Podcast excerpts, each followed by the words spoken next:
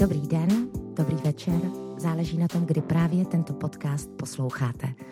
Rozhodla jsem se pro podcasty kvůli nadačnímu fondu, který jsem založila, abychom se ještě více zblížili nebo abychom spolu ještě více pomohli, vlastně abychom si navzájem pomohli. A proto je pomoc naprosto stěžejním tématem.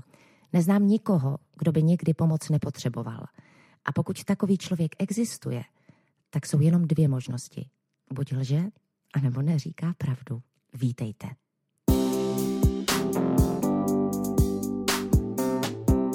Na téma pomoci jsem se pokusila podívat z mnoha úhlů pohledu. Jestli je pro vás naší pomáhat, anebo o pomoc žádat. Jestli jste potřebovali už někdy pomoc. Dostalo se vám jí dost? Stydí se ti opravdu potřební poprosit o pomoc? Jsou tací, co si rádi řeknou a přitom ani pomoc nepotřebují? Je pomoc zneužitelná? Setkali jste se s tím? Kdy jste někomu pomohli poprvé? A podle čeho posuzujete, zda konkrétnímu člověku pomoci? Litujete, že jste někdy někomu pomohli nebo naopak nepomohli? Chcete něco vědět o lidech, kterým pomáháte, nebo stačí jenom to, že prostě pomoc potřebují? Komu byste nikdy nepomohli? Musí si druhý pomoc zasloužit? Zajímá vás, co se s vaší pomocí stalo? A myslíte, že stát v kritických situacích pomáhá dost? Jak si vůbec představujete smysluplnou pomoc? To je mnoho úhlů, jak se můžeme na téma pomoci dívat. A abych vás přesvědčila, že tyto podcasty budou naprosto upřímné a otevřené, svěřím se vám s tím, kdo mě pomohl ve chvíli, kdy jsem to vlastně vůbec nečekala. Ještě jsem nikdy tuhle historku neříkala, tak eh, je to její premiéra. Teď už to totiž mohu říct. V dobách, v dobách pro mě velmi zlých, kdy už nikdo ve mě nevěřil, mi nečekaně nabídl svou pomoc tehdejší politik Jan Vidím. Vůbec jsem ho do té doby osobně neznala. Přesto jsem mu stála za pomoc. Vezl mě tenkrát na mou poslední, a teď už můžu dodat, úspěšnou léčbu ze závislosti. Přivážel na návštěvu do komunity mu maminku, mého tehdy malého syna, abych nestratila kontakt a motivaci. Nikdy nepřestal věřit, že se mi to povede. Vlastně cizí člověk, který pro mou rodinu vykonal tak strašně moc a protože ještě dlouho poté působil v politice, nemohla jsem o něm hovořit veřejně. Teď už mohu, takže Honzo, děkuji.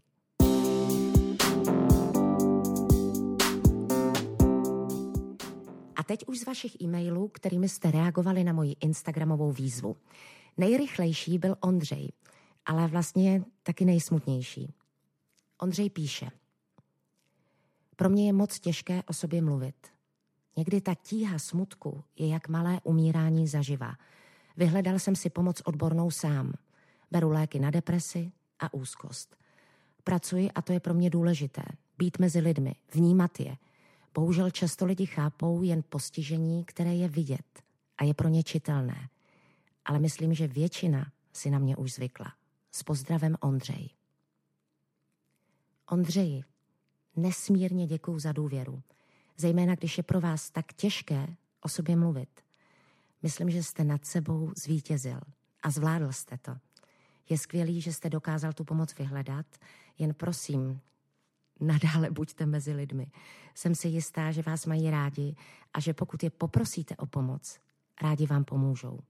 A přidal jste taky tak krásný a výstižný citát od Stefana Zweiga, že si ho nechám na závěr dnešního podcastu.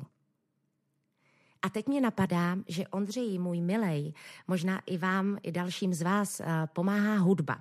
Toto jsem si přečetla na farmapoint.cz. Někomu pomáhá popík, někomu dechovka, jazz, mě teda osobně například ticho, ale slyšela jsem, že hit skupiny Bee Gees, Stayin' Alive, z filmu Horečka sobotní noci, je díky tempu 104 úderů za minutu a díky vhodnému textu zůstáváme naživu, zůstáváme naživu, nejznámější takzvanou resuscitační písničkou. A že je dobrý si ji broukat, pokud někomu poskytujeme masáž srdce. Takže všichni víme, co máme dělat.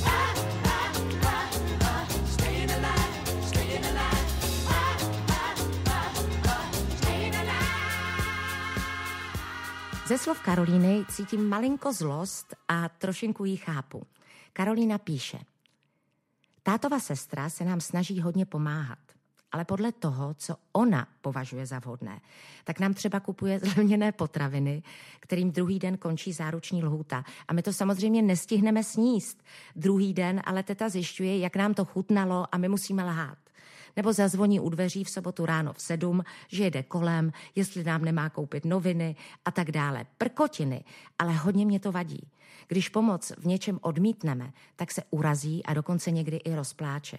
Prostě patří k těm, co opravdu pomáhají podle sebe a ne podle toho, co by bylo zapotřebí. Karolíno, já nabídnu eh, nový úhel pohledu. A když se tu bavíme o pomoci, tak je to vlastně tak, že ne teta, ale vy pomáháte jí.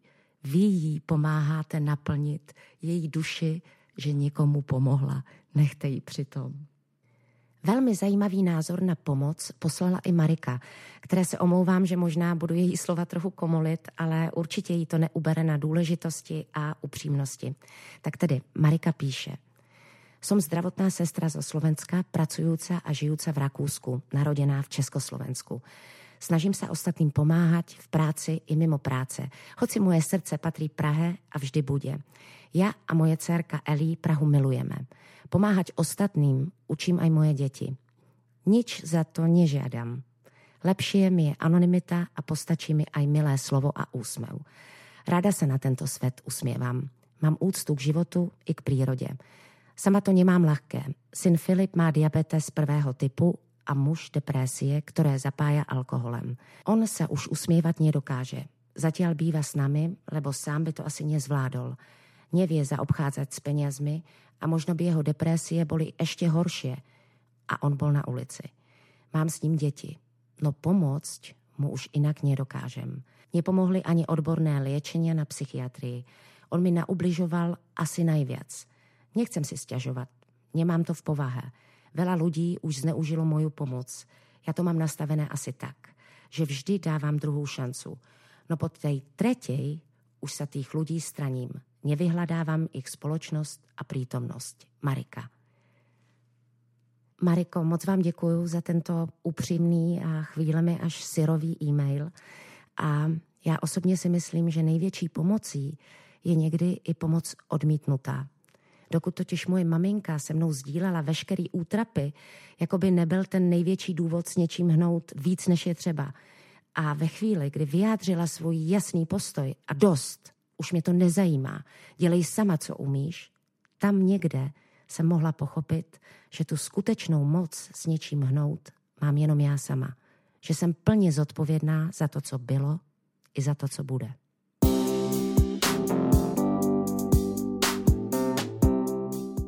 Teď ovšem musím sáhnout zase ke stejnému zdroji jako před chvílí. Na farmapoint.cz jsem se dočetla vtipnou zajímavost, že možná byste při případné masáži srdce rádi využili některý český hit, ale bacha. Srdce být od kapely Krištof je se svým tempem 132 BPM příliš rychlý. Lepší volbou je Lady Carnival od Karla Gota anebo Jožin z Bažin od Ivana Mládka. Třeba, že jejich názvy zrovna záchranu života neevokují. A často bývají zmiňovány i rolničky. Rolničky, rolničky,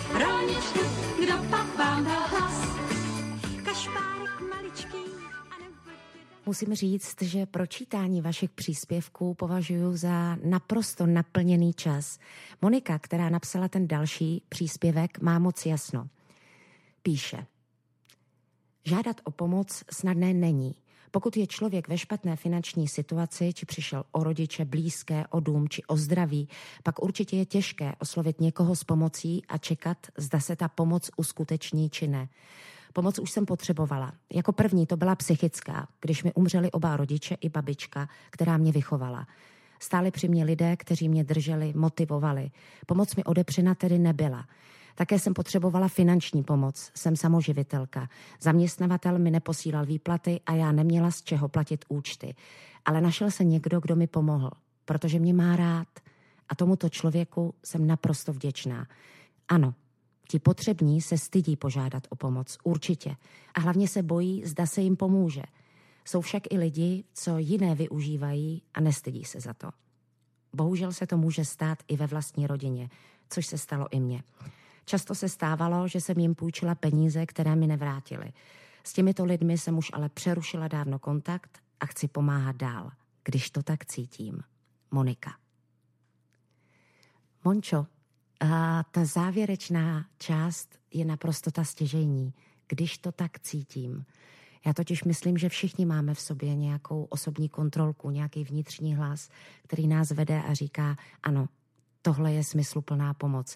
A vlastně na tom jsme se snažili postavit i náš nadační fond, že vám představujeme konkrétní příběhy a vy máte šanci se stotožnit a říct si, ano, tohle je příběh, který mě oslovil, tady chci být já ten, kdo pomůže. A tak spolupracujeme dál.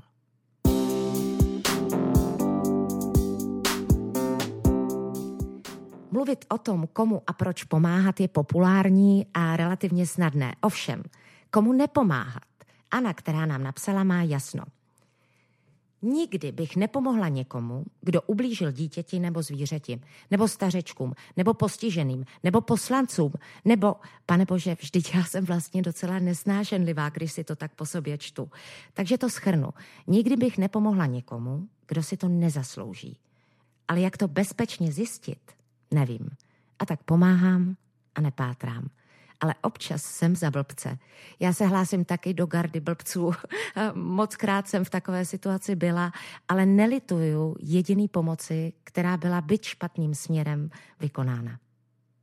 A úplně si umím představit babičku, dámu, o které napsala Zdenka. Čtu. Znám babičku, která nosí háčkované rukavice, klobouk, kabeličku. Přitom na 100% vím, že živoří. Občas se u ní objeví nějaký mladý muž, možná vnuk, nechci ho podezírat, že si přijde pro část jejího důchodu. Ale vypadá to tak. Bojím se, že teď v zimě bude paní mrznout. Ráda bych jí pomohla, ale bojím se, že bych jí urazila. Asi je lepší, když si myslí, že všichni věříme, že si žije luxusně. S nikým se ani nebaví, vypadá nepřístupně, ale když vidím ty sešmajdané boty, je mi smutno. Ale fakt si myslím, že nabídka pomoci by ji vlastně urazila. Já jsem hrozně dlouho přemýšlela, jak eh, na tenhle příspěvek reagovat a vlastně do této chvíle jsem na to nepřišla. Ano, a někdy mám stejné pocity, že eh, by se lidé urazili, kdybych jim svou pomoc nabídla. Možná se někdy osmělíme a pomoc nabídneme. Nejtěžší a nejdiskutovanější z témat kolem pomoci bylo, zda stát pomáhá dost. Petra si myslí, cituji, Někomu ano, někomu ne. Ale všeobecně si myslím, že hodně se zlepšily úřednice na sociálních odborech i na ospodech. Pokud mě tedy podezíráte, že jsem jedna z nich, tak jste vedle. Ale to vám nedokáži. Ovšem myslím, že ty semetriky, co koukali na žadatele jako na obtížný hmyz, jako na ubožáka, co si za to může sám, už naštěstí vymřeli. Takže často svým přístupem, pochopením napravují tyto laskavé úřednice to, na co tabulky nemyslí. Já osobně si myslím a pořád vlastně v nadačním fondu to tak vnímáme, že rozhodující je lidský faktor. A pokud je vůle, tak je tam i cesta. Verča má trochu jinou zkušenost a píše, Stát by možná i pomohl více, ale často se vůbec nedozvíme, na co máme nárok. Někdy mám pocit, že je to státní tajemství. Ano, naprosto souhlasím a proto jsme se v nadačním fondu rozhodli vyrobit videa, která vám přesně ukáží, na co máte nárok a jak v určitých situacích eh, postupovat. Jsem přesvědčená, že tohle je velká mezera, kterou bychom rádi naplnili. Člověk by měl vědět, co mu náleží. A Jarda mi mluví z duše a má nápad, jak získat prostředky pro ty, co je potřebují. Píše – Myslím si, že by více měli pomáhat ti, co jsou opravdu bohatí. Jo, jsou mezi nimi lidumilové, ale když si čtu seznam těch nejbohatších, pokaždé se v duchu ptám, no a kolik si z těch miliard věnoval na nějakou sbírku, na nějakou dobročinnou záležitost. Takže miliardáři, předveďte se, šancí je dost a je tam ještě smajlík. Já posílám letmý úsměv a jenom dodávám www.nftp.cz milí miliardáři.